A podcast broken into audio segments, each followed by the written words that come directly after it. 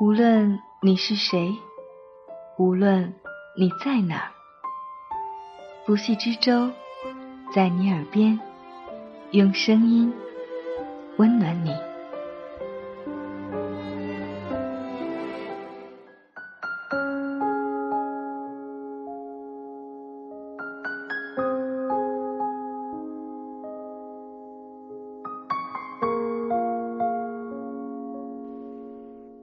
你好吗？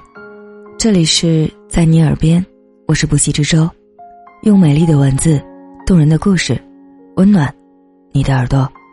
你也可以在微博艾特不息之舟的海洋找到我。这一期节目，我们要同大家分享的文字来自方橘子。我怀揣卑微的爱情，在角落里等待你联系。暗恋。是自我的狂欢。暗恋不是一个会过时的东西，但暗恋笔友是。这个年代，已经很少有人愿意拿起笔，认认真真的写上一封信了。尤其是我，总觉得自己糟糕的笔记和划掉的错别字，看起来很蠢。可当自己喜欢的人喜欢写的时候，努力走进他的方法，就是去喜欢。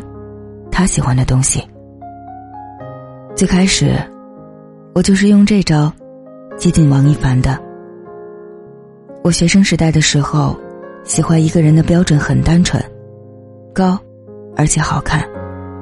热爱打球的王一凡，都符合。于是我开始暗恋他，从社交网络上寻觅蛛丝马迹，了解到他热爱文学，并且喜欢写信。于是用他喜欢的方式表达我的暗恋，成了我选择的方式。费尽心思买了自认为他会喜欢的信纸，反复预抄，直到信中没有错别字的时候，满怀忐忑的把信投进了邮筒。我的信上说，我暗恋一个男生，他长得很高，而且好看。热爱运动，却很文艺。可是我很胆小，害怕跟他告白。希望王一凡能给我建议。我的信打动了王一凡。收到他回信的时候，我甚至手都有点颤抖。撕开信封的时候，把信纸扯开了一部分，让我懊恼了十分钟。然而信的内容，却让我开启了。长达数年的挣扎。王一凡的回信上说，他对我的情况感同身受，他也暗恋一个人，一个叫青青的女孩，是他人生中全部的价值和意义所在。暗恋一个人不可怕，可怕的是毫无尽头的暗恋。他把我当成了可以交心的朋友。对我感受的信任和理解，让我更贪恋这种病态的温暖。接近他唯一的办法，似乎只剩下一个：成为他的僚机，帮他出主意，帮他追喜欢的人。直到有天，我收到了他的信，信上只有一句话：“我们能见一面吗？”在准备和他见面的几天里。我每夜都睡不着觉，猜测他是不是意识到了什么？也许他终于明白了我的喜欢。我剪了头发，买了新的衣服，特意去挑了一支显白的口红。从来不敷面膜的我，战战兢兢的每晚贴上，祈祷着因为熬夜而粗大的毛孔和黑眼圈，能在一周内消失无踪。终于要见面了，和室友确认了无数遍自己的穿衣打扮和妆容细节之后，我换上高跟鞋，来到了我们约好的小酒馆。白天的小酒馆还没有营业，我敲敲门，店老板探出脸来：“你是橘子。”我无言的点点头，掀起门帘，走了进去。吧台上趴着一个人。一个虽然没有走近过，但我绝对不会认错的人。我的心跳得很响，在安静的酒馆里，似乎都被老板听见。短短几秒，我的眼睛就适应了昏暗的光线，能把全部景象都看得清清楚楚。吧台上趴着的那个人，睡得很沉，只能听见窸窣的呼吸。周围乱七八糟的，桌上、地下，甚至调酒台上，都散落了空了的酒瓶。我的心沉了下来，空气中。酒精的味道，覆盖了我精心配上的香水，也覆盖了我的心。他睁开眼睛，慢慢的看向我。橘子。他的声音里，是欣喜的，是渴望的，是燃烧的。他揪住我的衣袖，橘子，你帮帮我吧。当时，我要是逃走就好了。他告诉我，青青有重度的抑郁。写信，成为了他倾倒痛苦的方式。他对青青，倾注了全部的爱，把自己从一个运动男生，硬生生，掰成了文艺青年。给他写信，挖空全部心思去讨好，把他每一条朋友圈和动态，都当做阅读理解去做。而青青，却像是一个黑洞。吞噬无尽的温柔和安慰。王一凡没办法停下来，他哪怕一刻想要抽离，轻轻就会尝试去自我伤害。这种无穷无尽的反复，让王一凡的热情燃烧殆尽。他没法好起来，而时不时的暴走，让他感到恐惧。他没有力量挽救他，他到底只是一个人。青青全家都无法承受的消耗，他一个人承受不来。而我，也许是他的救命稻草。我当时也天真的这么以为。我开始替他给青青写信，完成初稿之后拿给他，他抄完了再寄去，每周一封，从不间断。室友笑我傻，他们不知道的是。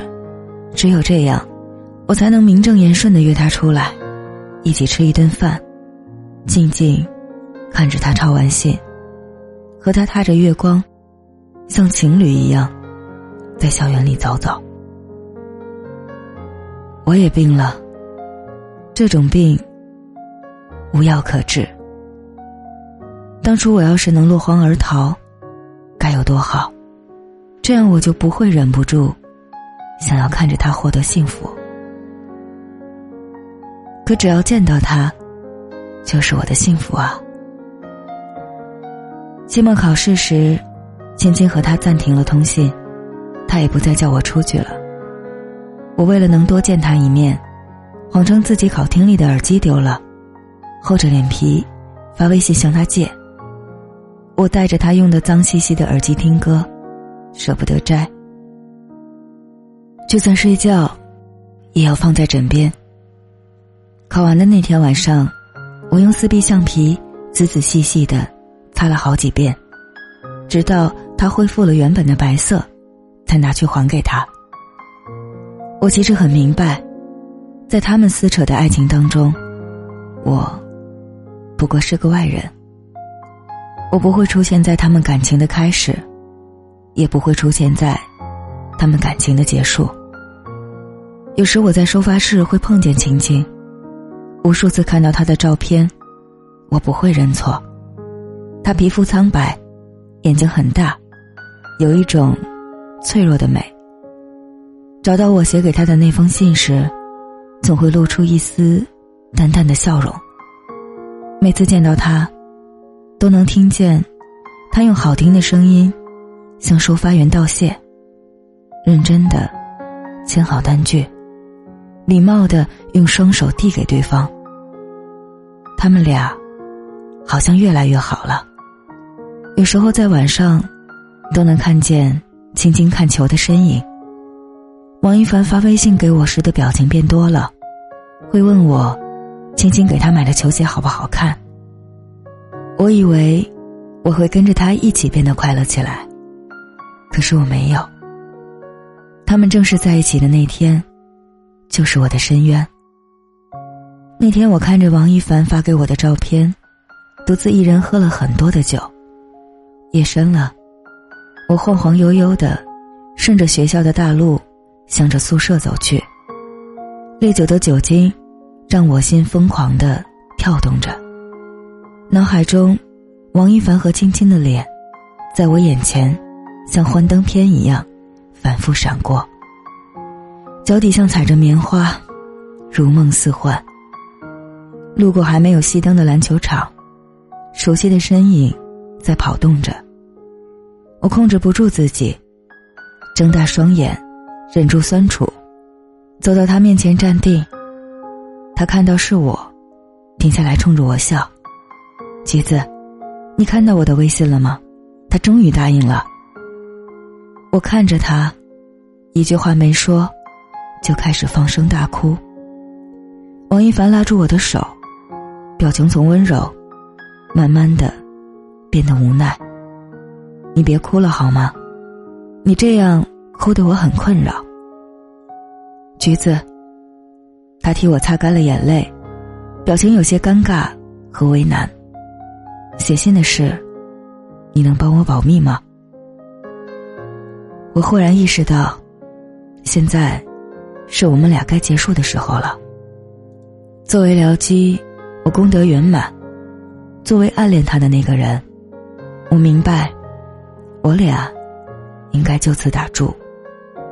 不只是哭，让他困扰，也许我对他的喜欢，也会让他困扰。他今后的生活中，不再需要一根救命稻草，不再需要僚机，不再需要我。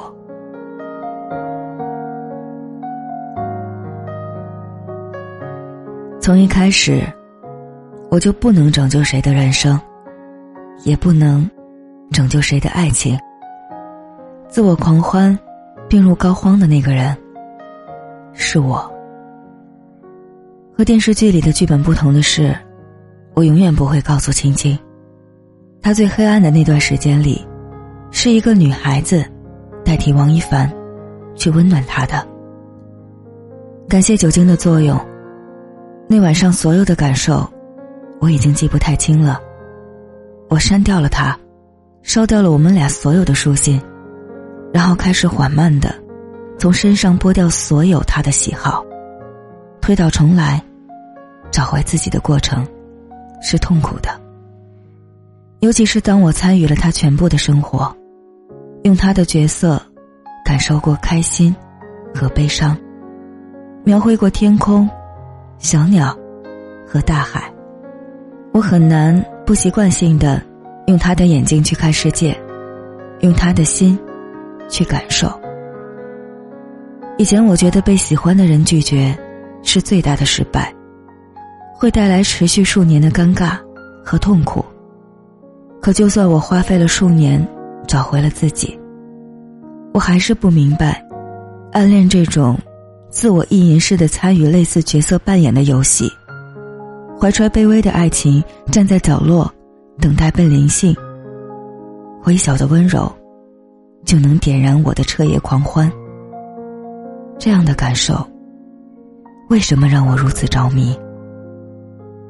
我曾经无数次回想过那天站在篮球场上，面对王一凡的场景，幻想着如果再来一次，我会不会把握住跟他剖白心意的唯一一次机会？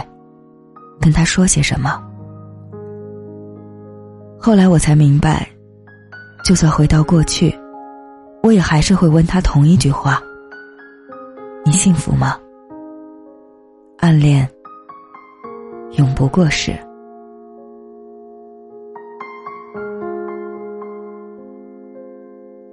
感谢方橘子的这篇文字，也感谢你的用心聆听。你。曾经暗恋过一个人吗？